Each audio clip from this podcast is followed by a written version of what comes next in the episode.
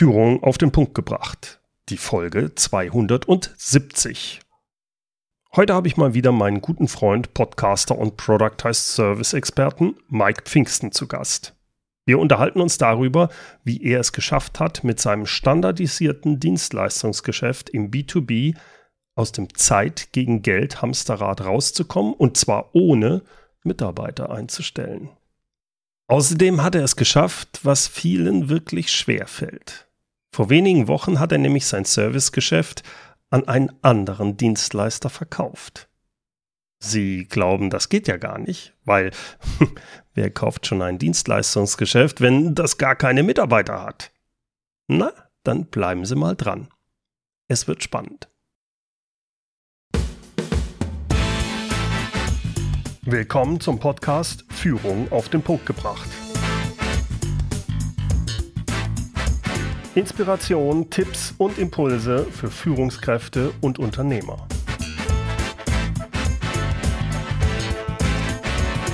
Mein Name ist Bernd Gerob.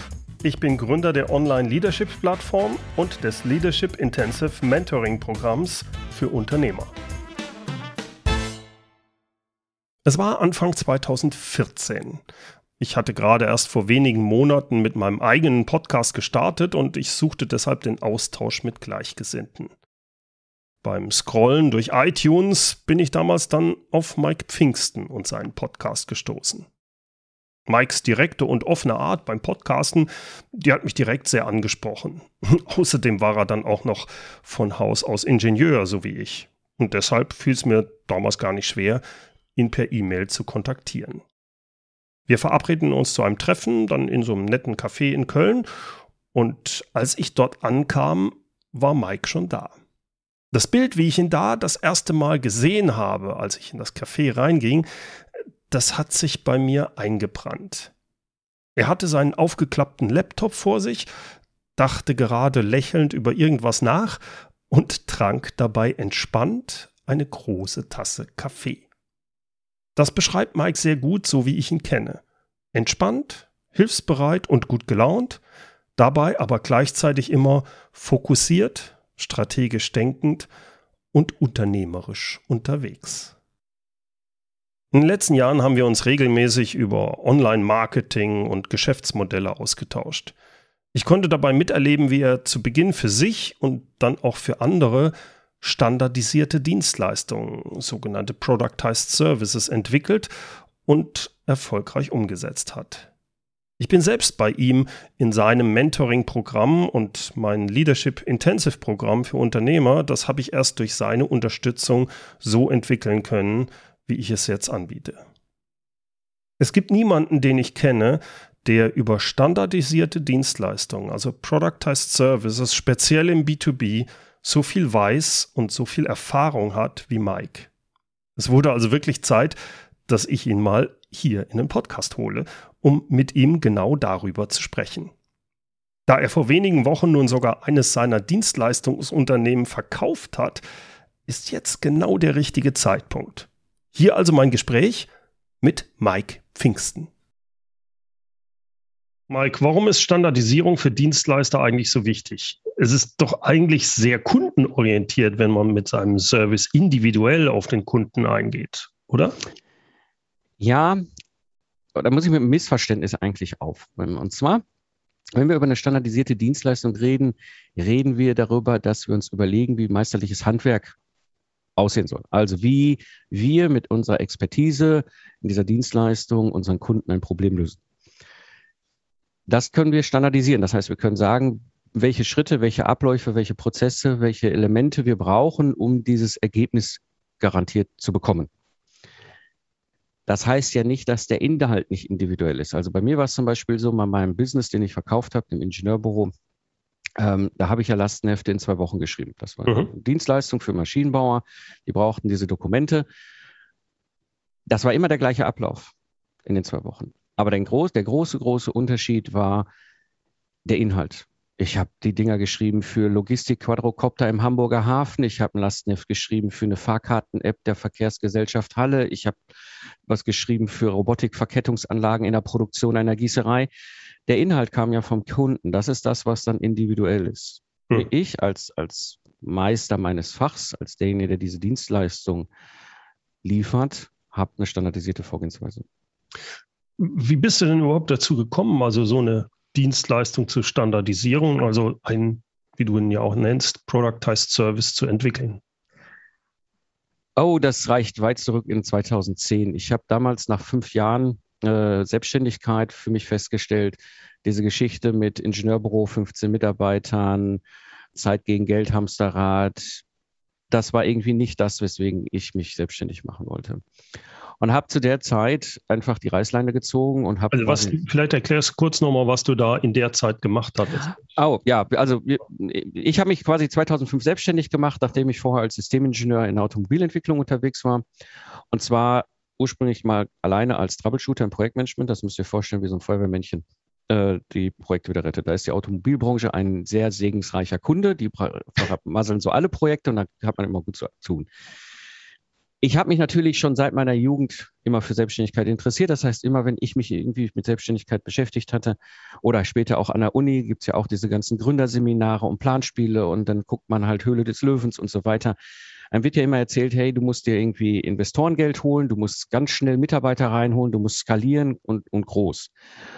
Und das ist das, was ich gehört hatte. Ich kannte nichts anderes und habe so 2005 auch gestartet. Ich habe natürlich kein Investorengeld reingeholt. Einfach dafür habe ich mir einen schönen fetten Kontokorrentkredit auf der Banklinie besorgt, habe 15 Mitarbeiter eingestellt und habe dann festgestellt, ach ja, das ist eine ganz, ganz nette Geldverbrennungsmaschine, die ich hier baue. Vor allem, weil wir 2008 durch die Auto- und Wirtschaftskrise damit so gesegelt sind am Ende noch mit einem blauen Auge rausgekommen. Wir haben richtig Schwein gehabt. 2010 hatte ich genug. Da hatte ich, das war, das ist nicht das, wofür ich mich mal irgendwann für die Selbstständigkeit entschieden habe. Hm und habe quasi wieder neu gestartet als freiberufliche Solo-Show. Habe hab ein Projekt, was ich gerade äh, hatte, im, im, Troubleshooting mitgenommen und äh, den Rest abgestoßen. Zu der Zeit kam aber auch meine zweite Tochter zur Welt und ich war total frustriert über dieses Zeit gegen Geld tauschen. Weißt du, hast du einen Auftrag, hast du viel Geld, hast du keinen Auftrag, hast du kein Geld, willst du Urlaub machen, hast du kein Geld, hast zwar einen Auftrag, aber kein Geld. Ja, bist du krank, hast zwar einen Auftrag, hast du kein Geld das ist ein goldenes Hamsterrad. Das ist wirklich, also es war nie das Problem, dass ich gutes Geld verdient habe. Es war immer das Thema, es war manchmal schwer organisierbar, schwer planbar. Dann kommt dazu ein Wahnsinnsreisezirkus, den ich damals hatte. Die Kunden wollten natürlich einen immer vor Ort haben und, und, und, und. Und ich stand da und ich bin eigentlich Computerkind, damals aus den 80er Jahren, so mit Akustikkoppler und C64 und Pipapo. Ich dachte so, irgendwie muss doch das Ganze mit dem Internet funktionieren. Naja, und dann habe ich angefangen, mich schlau zu machen. Dachte erst, da guckst du mal hier in Deutschland. Ich war zu der Zeit in Köln Kreissprecher der Wirtschaftssenioren, habe damit natürlich Zugang zu, hab zu dem Who is Who der Kölner Wirtschaft. Und egal, wo ich war, Neujahrsempfang, irgendwelche Podiumsdiskussionen, wo man dann halt so als Kreissprecher von einem großen äh, Jungunternehmerverband so auftauchen muss in der Stadt, habe ich den Leuten erzählt, ich bringe mein Ingenieurbüro ins Internet, mache das digital und virtuell und meine Dienstleistung komplett übers Internet. Du, ich habe da echt den Spruch gehört, ach Herr Pfingsten, ich weiß gar nicht, was Sie wollen. Sie haben doch ein schönes, feines Ingenieurbüro. Und das mit dem Internet, ah, das geht vorbei, das ist nicht so wichtig. 2010, ja. Wenn wir heute 2021 gucken, nach dem Covid, ist uns das, also ist die Aussage noch skurriler, als sie schon für mich damals war.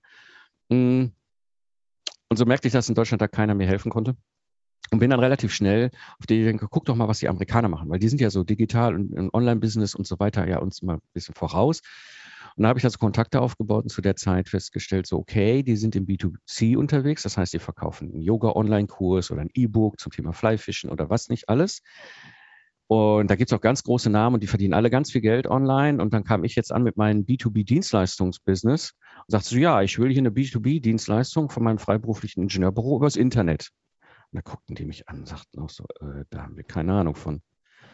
Und dann bin ich auf die Reise gegangen und habe gedacht, okay, ich muss das irgendwie ja hinkriegen. Ich muss das ja irgendwie hinkriegen, dass ich mein Ingenieurbüro und die vor allem die Dienstleistungen ins Internet bringe. Und der erste Schritt, und das ich ne, ursprünglich ja aus der Software, wenn du etwas standardisieren willst, bedeutet das, dass wir ja Software einsetzen wollen, früher oder später. Automatisierung und all diese Dinge. Mhm.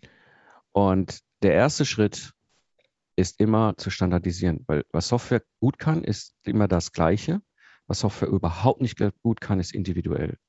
So, das heißt, die meisten machen den großen Fehler in der Digitalisierung, die versuchen, individuelle Dienstleistungen zu, zu digitalisieren. Das kann natürlich nur in die Hose gehen. Mhm. Und das war der Anfang. Und das als ein Project as Service, das habe ich alles erst viel später gelernt. Wie, wie definierst du denn so einen Productized Service? Also im Grunde ist es eine, ein Prozess, ein klarer Prozess, der auch ein garantiertes Ergebnis erzeugt. Ja, also bei mir zum Beispiel damals mit den Lastenheften war das so. In diesen zwei Wochen habe ich halt bestimmte Phasen in meinem Prozess, ne, erfassen, sortieren, füllen, prüfen, freigeben und dann schließend kommt ein vollständiges, freigegebenes Lastenheft, also ein technisches Dokument für die Ingenieure raus. Das ist der Kern. Ja, das heißt, ich habe einen klaren Prozess, ich habe einen klaren Ablauf, ich weiß genau, wie das Ganze läuft. Und wenn ich das aber machen kann, dann kann ich noch viel mehr. Dann kann ich nämlich hingehen und sagen, da mache ich einen Festpreis dran. Und plötzlich bin, mhm. ich, plötzlich bin ich raus aus diesem Zeit gegen Geldtausch. Ja, und ich kann es für alle möglichen Branchen quasi machen, weil der genau. Prozess immer der gleiche ist. Genau, genau. Das ist wie, das ist wie ein Sternekochrezept und wir sind Sterneköche und können dieses ähm, dann entsprechend liefern. So, und mhm. ich kann es auch anderen Sterneköchen beibringen. Das heißt, ich kann, wenn ich jetzt zum Beispiel in deinem Fall, du hast ja KMU-Unternehmer, die Mitarbeiter haben, wenn du dann sagst, okay, das ist unser Sternekochrezept für unsere Dienstleistung, so machen wir das dann kannst du andere Sterneköche halt auch darauf an, anlernen. Ich habe das damals bei mir auch zeitlang gemacht äh, mit anderen Freiberuflern, ne, die auch vom Fach waren. Den habe ich, die sind schon Sterneköche, den habe ich mein Sternekochrezept mit den zwei Wochen Lastenheft beigebracht und dann habe ich Aufträge an die weitergereicht, bis dann die Frau, liebe Frau Nahles mit dem Scheinselbstständigkeits Gehudel darum kam und dann haben wir das erstmal warten lassen, bis, bis das geklärt war.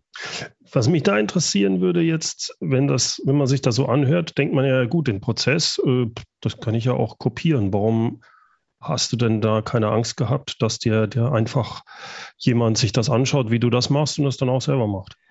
Ja, das große Geheimnis, gerade wenn es dann ein Product Service baust, ist zum einen, du musst dich im Vorfeld sehr intensiv mit deinem Zielgruppe auseinandersetzen, mit deinem Kunden auseinandersetzen. Wer ist diese eine Person und was ist deren eines Pro ein Problem, das du löst? Also egal, ja. wo der ist, ob der im großen Konzern ist, ob der ein Selbstständiger ist, vollkommen egal. Das Kunde ist die, dieser Avatar für dich wichtig. Genau, der Mensch. Ne? Also ja, wir nehmen den Namen Avatar und am Ende schreiben wir das auch irgendwie runter, aber ich habe immer einen echten Menschen im mhm. Kopf. Bei mir, beim, beim Lastenheft-Service zum Beispiel, war es immer Abteilungsleiter Entwicklung Maschinenbau Mittelstand. Ja, das mhm. ist ein Mensch, den kann ich, kenne ich, der heißt Frank, der heißt wirklich Frank, das ist ein guter alter Freund mittlerweile sogar.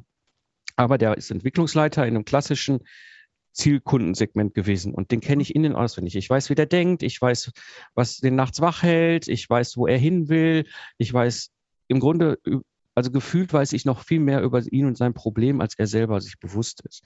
Und wenn ich das habe, dann habe ich schon mal einen ganz wesentlichen Puzzleteil. Ich nenne das immer Burggraben. Also ne, es gibt fünf verschiedene Burggraben, können vielleicht gleich nochmal drauf eingehen, aber Dinge, die mich schützen, das wilde Reiterhorden des Wettbewerbs nicht bei mir einreiten, mein schönes Schlösschen kaputt machen, ja, und äh, fröhlich weiterziehen. Gerade ich als Solo-Show, ne, es gibt da draußen die Top Ten der großen Ingenieurdienstleister, die haben alle 5000 und mehr Mitarbeiter, weißt du es ist jetzt auch keine Rocket Science mit den Lastenheften, was ich da mache. Die könnten das theoretisch kopieren, aber die machen sich, also ein Element ist, die machen sich überhaupt nicht die Mühe, mit diesem, mit diesem Thema Positionierung, Fokus, Nische, Zielgruppe, men, dem Mensch und dem Problem zu beschäftigen. Das ist der eine Teil. Das ist, das nennt sich, das in, in diesem, in diesem, das nennt, der englische Begriff für Programm ist Mode und das ist ein sogenannter Secret Mode. Ich habe ein mhm. Geheimnis. Ja, die könnten alles kopieren und würde trotzdem nicht verstehen, warum ich wie mit den Leuten rede.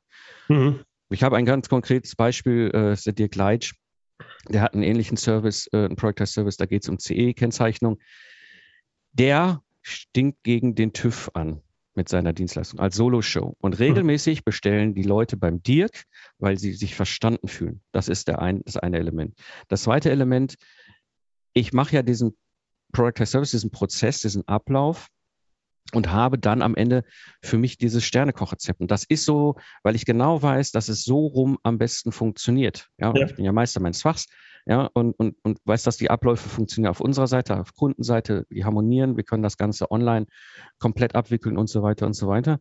Das heißt, selbst wenn jetzt ein, ein großer Ingenieurdienstleister meinen kompletten Prozess auf den Schreibtisch bekommt, Sie würden nicht verstehen, warum die Dinge so sind, wie sie sind und sie würden, das ist völlig menschlich und normal, anfangen zu sagen, oh, warum macht denn der Mike das da? Das ist doch total bescheuert und dann verändern sie was.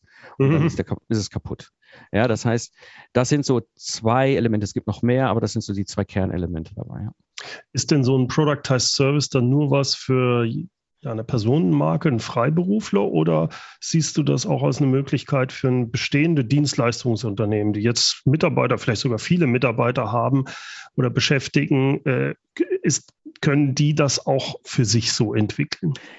Ja, klar. Also ich habe natürlich jetzt damals diese Situation gehabt, dass ich gesagt habe, ich wollte eine Solo-Show bleiben. Ich wollte nicht nochmal den gleichen Weg gehen wie die ersten fünf Jahre und habe es für mich dann entwickelt, für meine beiden. Ich habe zwei Dienstleistungen gehabt im Ingenieurbüro. Das eine ist das mit Lastenheften, das zweite ist so ein Zwölf-Monats-Programm mit einem virtuellen Mentoring, wo ich dann Entwicklungsteams bei Maschinenbau Mittelständlern begleitet habe als virtueller Mentor im Systems Engineering. Das habe ich jetzt aber nur so für mich umgesetzt. Das kannst du natürlich auch, wenn du jetzt irgendwie sagst, ich habe 30 Mitarbeiter, ich habe eine Dienstleistung, kannst du das machen. Beispielsweise, du hast jetzt, du, du, du hast jetzt eine kleine, feine Firma, die sich spezialisiert hat auf Lackierung von Booten im oberen Segment. Mhm. Hast du eine klare Dienstleistung. Dann hast du, hast du einen Kunden, der hat ein Boot, der hat einen Wunsch, der hat ein Problem. Ne? Ich bin jetzt nicht vom Fach, ich weiß die Details nicht, das wissen, müsste dann als Unternehmerin oder Unternehmer besser. Aber am Ende kommt ja ein lackiertes Boot raus. Und dieser Ablauf, wie das Ganze ablaufen soll, ne, das kannst du standardisieren. Das kannst du in Product Service machen. Oder du hast ein anderes, anderes Beispiel. Du hast eine Dienstleistung, jetzt mal, du kannst es im Handwerklichen machen, Kanalreinigung zum Beispiel, ist gleich das mhm. Gleiche. Ne? Wie gehen wir damit um? Wie kommen wir, gehen wir mit dem Kunden um? Ich meine, Product Service am Ende, ich habe jetzt nur den Kern, den Service besprochen. Ich arbeite immer mit einem Sales-Prozess davor und mit dem Follow-up-Prozess danach. Ja, das heißt, ich habe auch von dem Moment, wo der Kunde anfragt, einen ganz klaren Weg, wie der Kunde läuft, ob er zu uns passt, ob wir zu einem Bänder kommen, ob es einen Auftrag gibt, der Service läuft und was passiert, wenn die Leistung erbracht ist. Ne? Das kannst du das kannst du im Beratungsbereich machen. Ganz, ganz, also gerade wir, die wir Geistesleister sind, wo ja, ich sag mal, das Ding zwischen den Ohren eigentlich unser Hauptarbeitsgerät ist, ist natürlich alles virtuell. Ja, wenn ich zum Beispiel Konzepte mache für SEO, äh, äh, Webseiten-SEO, das ist ja ein Denksport. Wir sind der Geistesleister. Das kannst du ganz klar standardisieren. Also wie gesagt, das kannst du machen und das ist dann natürlich auch wunderbar, wenn du dann Mitarbeiter hast. Wenn mir jemand in der Uni damals bei den Gründerseminaren erklärt hätte, es gibt die Möglichkeit, ein Productized Service zu bauen als Ingenieur mit einem Dienstleistungsunternehmen, ich glaube, ich hätte 2005 so gestartet, wie ich gestartet hätte, ohne den Kontokorrentkredit und hätte trotzdem 15 Mitarbeiter aufgebaut und heute wahrscheinlich einen sehr florierenden kleine, feine Einheit, spezialisiert irgendwo im Systems Engineering, vielleicht auch rund um dieses Thema Lastenhefte oder so, aber mit diesen klaren standardisierten Dienstleistungen. Mhm. Wem würdest du denn raten aus, wenn er so ein bestehendes Geschäft hat, einen Productized Service zu machen und für wen ist es nicht das Richtige?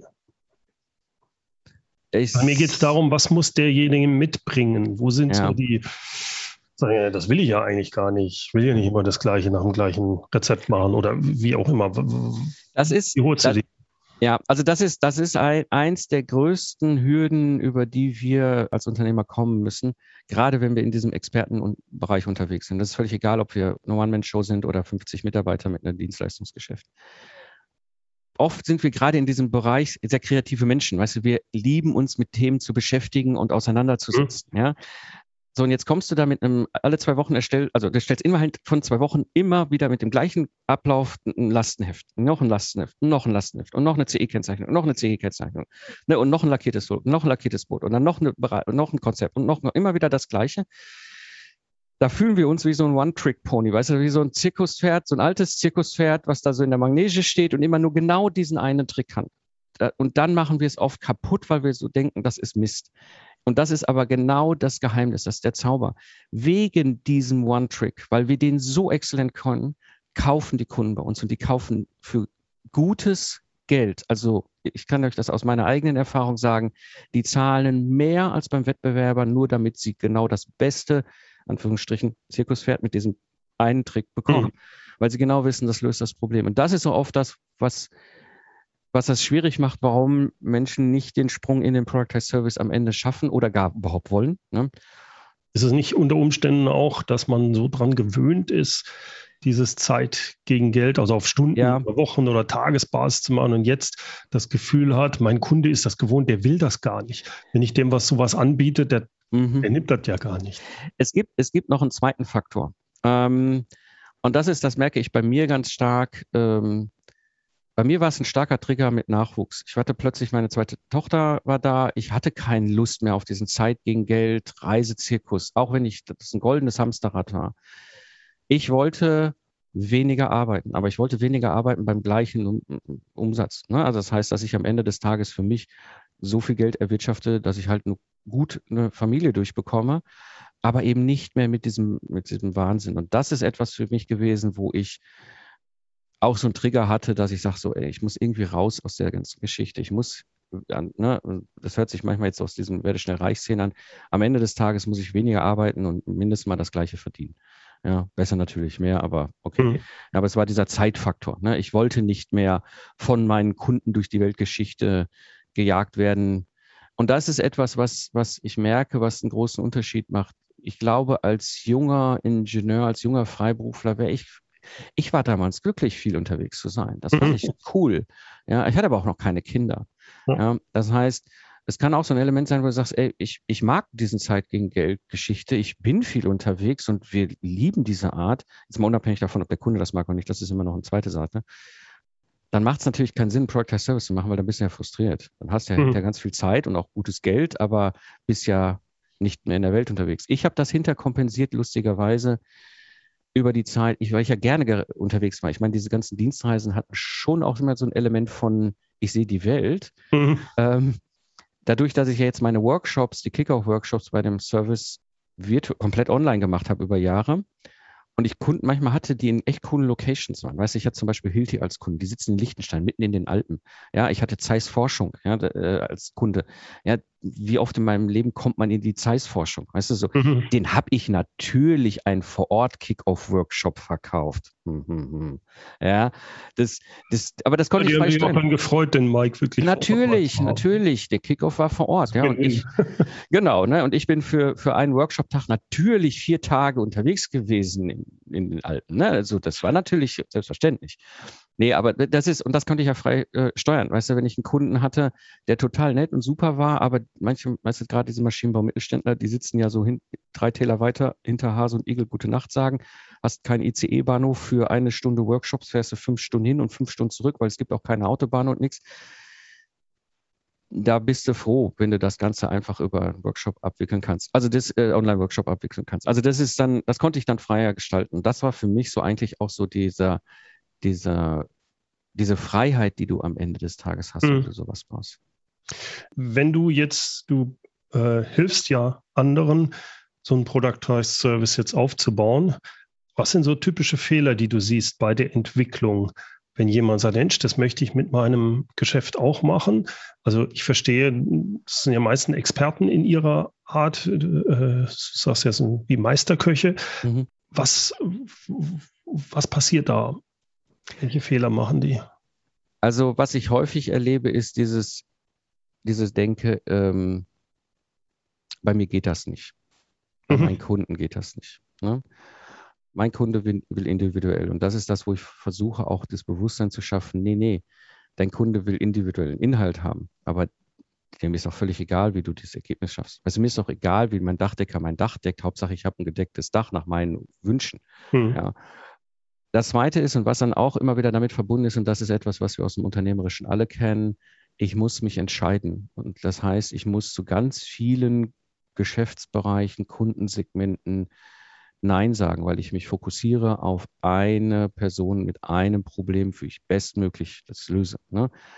Und das fällt oft nicht leicht. Hm. Du hast ja zwei Situationen. Das eine ist das Thema Insicht. Ja, also ich sehe dann irgendwann auch den Wald vor lauter Bäumen nicht mehr da hilft es dann, wenn jemand von außen mal sagt, so, äh, stupst mal so, hör mal, du, was, wär's denn damit?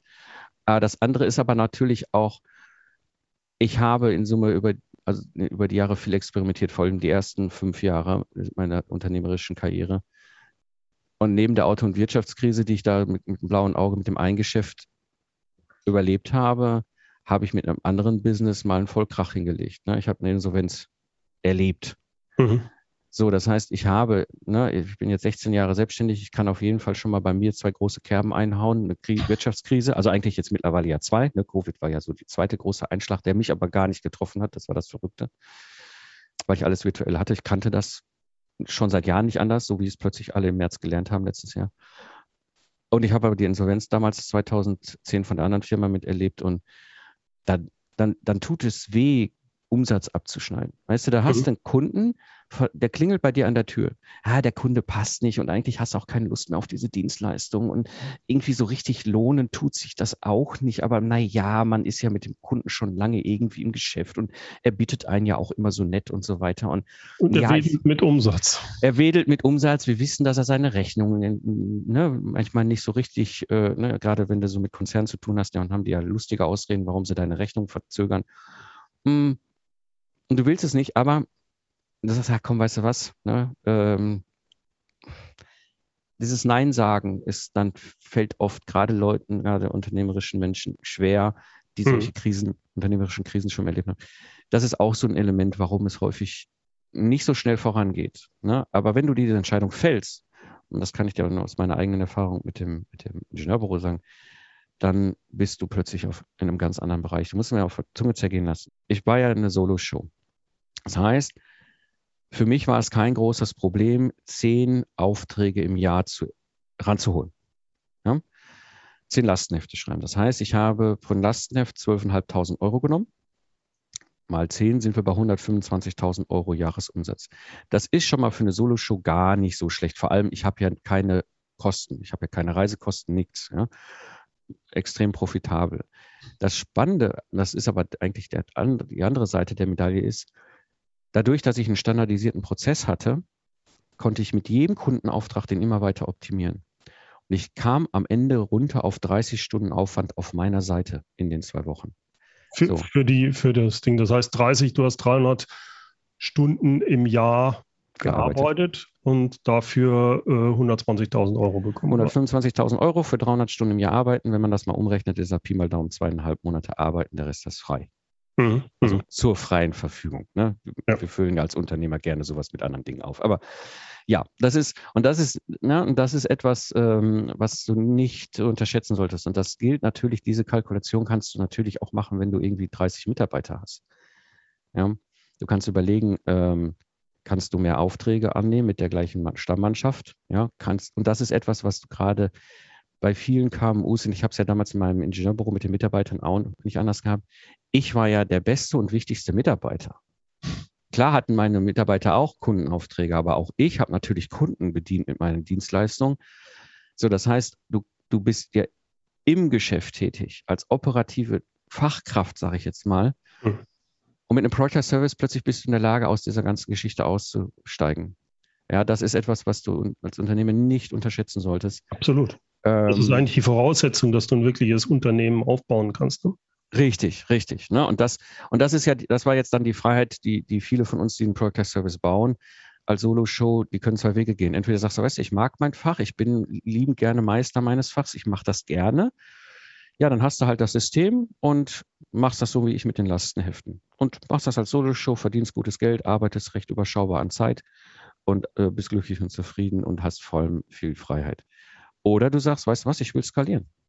Ja, mhm. ich habe, ich habe, ne, ich hole mir jetzt äh, Leute ran, vielleicht sogar schon Sterneköche, ne, denen ich jetzt nur noch mein Sternekochrezept beibringe und steige selber schrittweise aus dem operativen Geschäft aus, bis ich hinterher möglicherweise, und das ist so das letzte Puzzlestück, was ich bei manchen sehe, die, wir sind dann im Vertrieb oft noch viel unterwegs eingebunden, aber der ganze Rest ist, ist dann komplett standardisiert und läuft gar nicht mehr auf unserem Schreibtisch. Und das mhm. macht es natürlich sehr, sehr spannend. Mhm. Jetzt äh, hast du ja auch das letzte Fitzelchen, was Productized Service angeht, vor kurzem hingekriegt, nämlich einen reinen Productized Service, eine reine Dienstleistung als Unternehmen zu verkaufen. Du hast ja dein Lastenheft ja. in zwei Wochen verkauft. Was, was mich da interessiert jetzt und andere auch, A, wie hast du es hingekriegt? Dass jemand einen reinen Service kauft? Was bekommt der Käufer von dir? Und was hast du bekommen dafür? Also, wie habe ich das hingekriegt? Ähm, um ehrlich zu sein, ich hatte es nie geplant. Ich bin mal vor zwei Jahren angesprochen worden von einem, von diesen Beratungskonzernen, nenne ich sie, ne, Ingenieurdienstleister mit über 1500 Mitarbeitern. Da waren wir so in den ersten Gesprächen, der hatte totales Interesse an der ganzen Geschichte. Und dann ist das, ist denen das Geld ausgegangen. So, die haben dann, ich habe aber auch nie was erwartet. Ich habe gesagt, ich, ich glaube das erst, wenn das Geld bei mir auf dem Konto ist. Und ich war, hab, ich habe ja ein funktionierendes Geschäft. Ich meine, ich muss ja nicht verkaufen. Ne? Und dann entwickelte sich so die Zeit weiter und ich habe nebenher seit vier Jahren helfe ich Freiberuflern eben diesen Weg zu gehen, den ich auch gegangen bin. Ähm, also, also Productized Service zu entwickeln? Genau, die Productized Service Mastermind, das erzähle ich auch auf dem Productized Service Podcast. Ähm, also dieses, eigentlich, was ich da jetzt nebenher angefangen aufzubauen, ist das, was ich mir gewünscht hätte 2010. Weißt du, wenn mhm. ich so, sowas bekommen hätte, ich, hätte ich acht Jahre abgekürzt. Ich habe bei mir in der Mastermind äh, Leute drin, die kriegen das in fünf Monaten hin, was ich, wo ich acht Jahre für gebraucht habe. So. Das heißt, ich habe in diesem ganzen alten Ingenieurbüro-Business neben den erfolgreichen beiden Productized Services natürlich auch ganz viele Versuche, Try and Error, Dinge, die funktionieren, die nicht funktionieren. Da habe ich lange drüber nachgedacht und habe entschieden, das Neue macht wahnsinnig viel Spaß.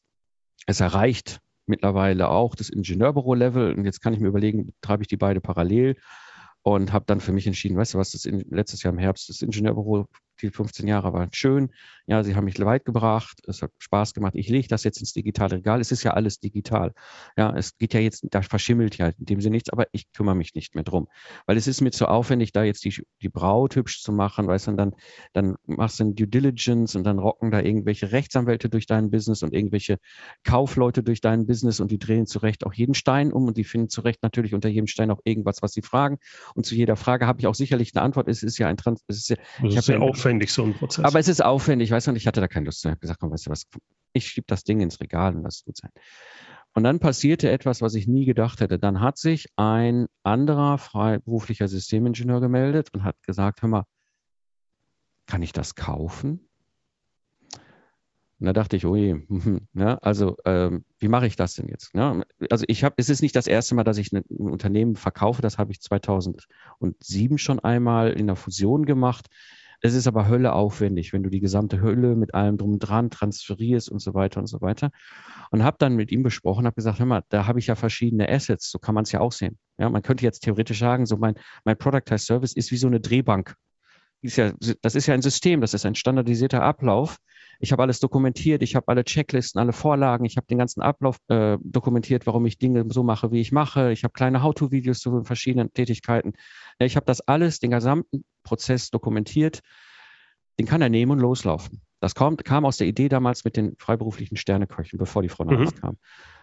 Und für ihn ist das natürlich perfekt. Er übernimmt das, ich erkläre ihm das einmal, wie das funktioniert, und dann kann er alleine weiterlaufen. Und da merkte ich plötzlich, was ich geschaffen hatte, eben dieses System, aus dem ich aussteigen kann. Ich kann das übergeben. Ja, das heißt, diese Dokumentation war ein wesentliches Element. Mhm.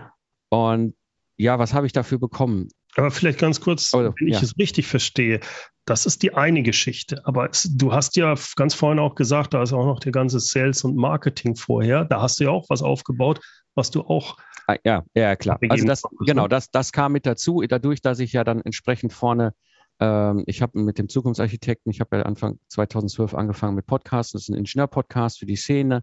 Ja, der ist, das ist natürlich ein Element, was er übernehmen kann oder übernommen hat und jetzt auch erfolgreich weiterführt. Ähm, dann habe ich eine Webseite, da ist SEO-Traffic drauf. Das heißt, wenn du Lastenheft erstellen im Google eintippst, dann landest du früher oder später unweigerlich auf meiner alten Webseite, die er jetzt hat.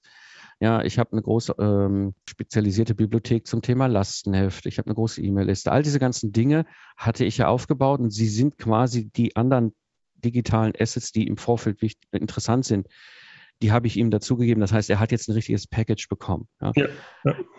Technisch gesehen hätte es aber auch gereicht, wenn ich ihm wirklich diesen dokumentierten Product Service im Prozess äh, gebe und sage, hör zu, so läuft's ab, hier sind die ganzen Sachen und dann kannst du direkt von Anfrage bis äh, Auslieferung alles genau nach diesem Sternekochrezept ablaufen. Mhm.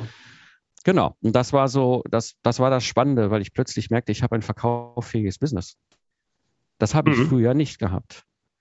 Niemals hätte einer von mir mein Troubleshooting-Business übernehmen können, im Leben nicht. Das ist das häufig halt, äh, weil die Leute sagen, ja, was kaufe ich denn? Äh, und da sollte man vielleicht noch zurückgehen, nämlich genau diesen, diesen Burggraben, denn den verkaufst du ja quasi mit. Das oh, ist ja. das Entscheidende, warum die Leute das ohne das nicht so verkaufen können und weshalb der Wert dieses Productized Service auch so hoch ist. Dann, ne? Ja, ja, natürlich. Diese ganze Arbeit bei dem Bauen, ähm, am Ende habe ich ja, bin ich ja so durch drei wesentliche ähm, Schritte durchgegangen. Das eine war eben dieses Bauen. Ich habe damals diesen Project Service gebaut. Ich habe ihn eigentlich gebaut damals noch ohne zu wissen, dass es ein Project Service war. Das war dann 2015. Irgendwann habe ich das verstanden später. Aber ich habe den gebaut und dann habe ich angefangen, habe damit gestartet. Ich habe die ersten Kundenanfragen gesagt, ja, jetzt machen wir das übrigens neuerdings so und das ist dann so und die Kunden so, ach, das ist ganz nett und toll und Festpreis finden wir auch super. Das heißt, dieses ganze Starten hatte ich ja durch. Das auch dieses Optimieren, was ich eben erzählt habe mit den 30 Stunden und, und so weiter und so weiter. Und dann natürlich das Skalieren. Ne? Ich habe dann auch ähm, ich bin ein großer Freund davon, wenn wir über Skalieren reden, reden wir viel über das Skalieren über Mitarbeiter. Ja, das funktioniert. Im B2C ist das der gängige Weg. Wenn wir im B2B mit einer Dienstleistung unterwegs sind und so hochgradig äh, spezialisiert positioniert sind auf diese, diese, diesen, diese eine Person, das eine Problem und diese eine Lösung, dann können wir ernsthaft darüber nachdenken, ob wir nicht über den Preis skalieren. Ne? Also ich habe zum Beispiel früher regelmäßig Kunden gehabt, so zwei bis drei im Jahr, die kamen mir quasi durch den Monitor auf den Schreibtisch geplumpst und sagten so, Herr Pfingsten, können wir bis heute Abend ein Lastenheft haben? Und habe ich gesagt, ja gut, also ich kann jetzt nicht hexen, aber wir können zaubern, wir können den Starttermin im Kalender bei mir nach vorne ziehen. Wir fangen für Sie exklusiv früher an. Das kostet Doppelte fürs Gleiche. Die haben bestellt und bezahlt. Ja, das heißt, ich hatte auf zwei bis drei Aufträge 25.000 Euro für die gleiche Dienstleistung. Ja, so, und das, das ist Skalieren vor allem über den Preis. Und wenn du den Schritt dann gemacht hast, und das beschreibst du ja auch sehr schön in deinem Podcast, du hast dann natürlich die Möglichkeit auch, wenn du Dinge standardisiert hast, zu gucken, okay, kann ich das an Mitarbeiter übergeben oder kann ich, ne, machst du den Schritt ja vorher, dieses, kann ich das automatisieren? Weil da sind wir wieder mhm. bei dem Thema Software. Wenn ich das standardisiert ja. habe, gibt es Elemente, die kann Software Automatisation übernehmen und baue mir so quasi ein System zusammen, was dann auch durchaus fast eigenständig laufen kann als Dienstleistung ja. und trotzdem diese hohe Qualität im Ergebnis rausbringt. Ja. Mhm. Genau, und das hat er übernommen, ja. Okay, wir hatten jetzt schon, was er genau von dir bekommt. Was hast du bekommen? Also mir geht es jetzt nicht darum, hey, ich habe hier eine halbe Million. mir geht es darum, was das mit dir und macht äh, neben dem finanziellen Aspekt.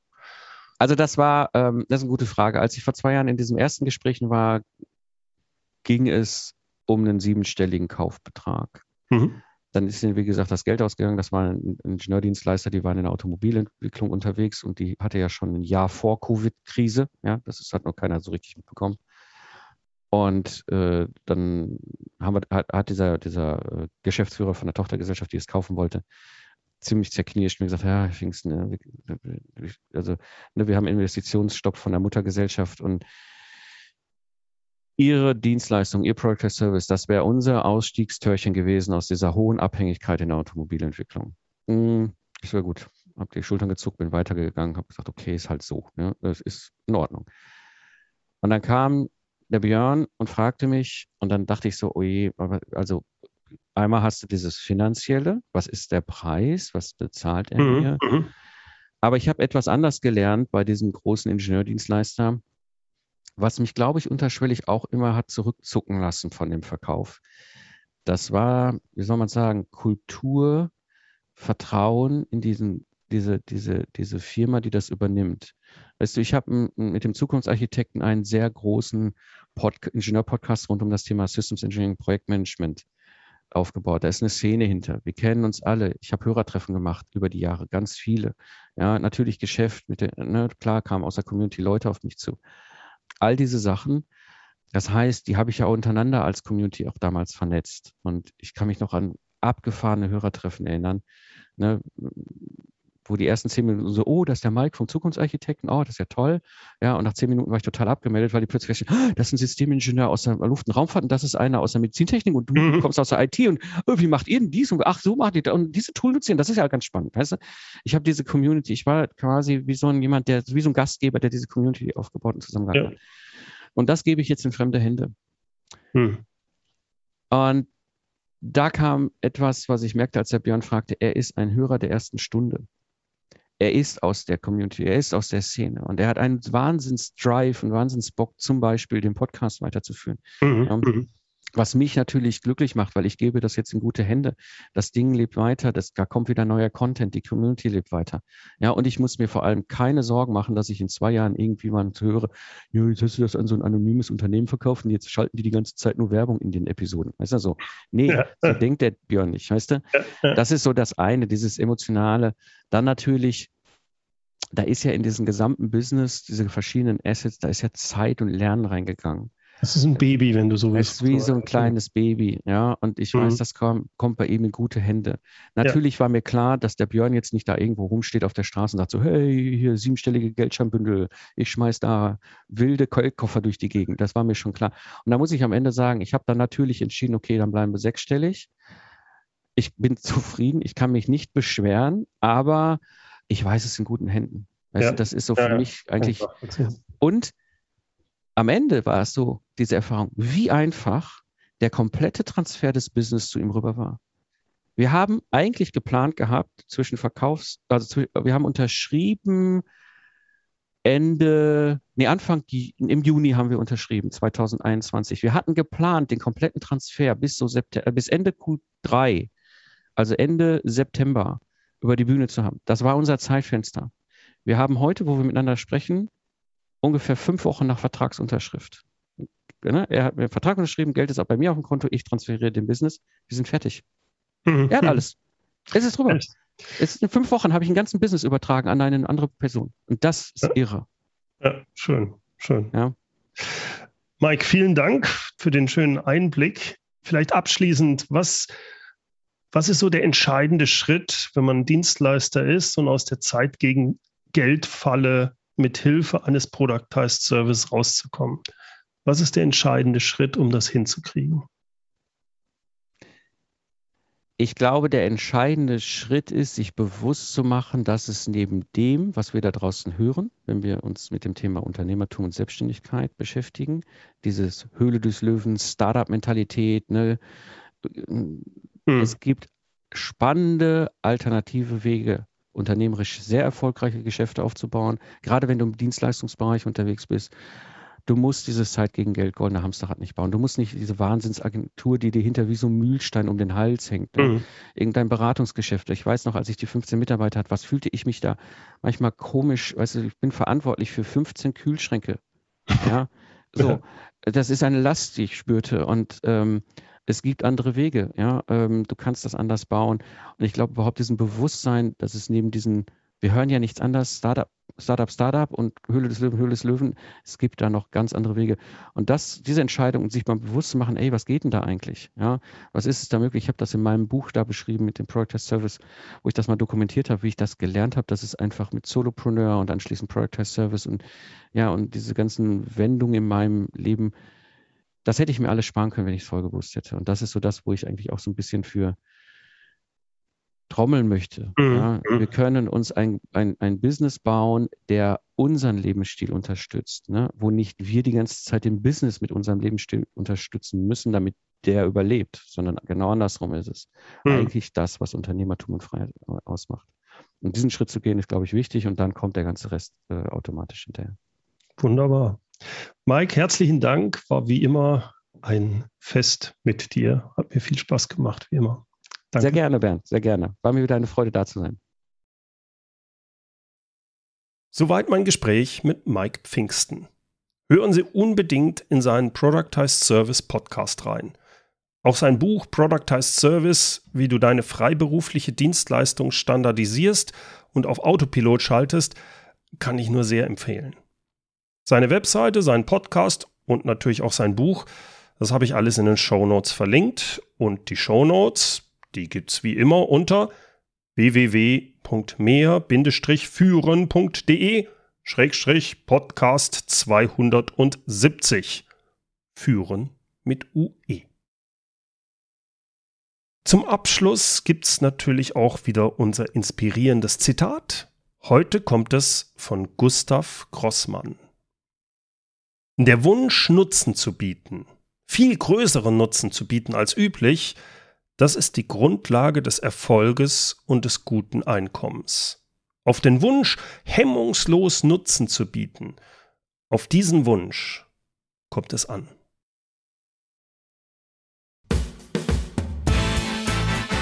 Herzlichen Dank fürs Zuhören. Mein Name ist Bernd Gerob und ich freue mich, wenn Sie demnächst wieder reinhören, wenn es heißt Führung auf den Punkt gebracht. Inspiration, Tipps und Impulse für Führungskräfte, Manager und Unternehmer.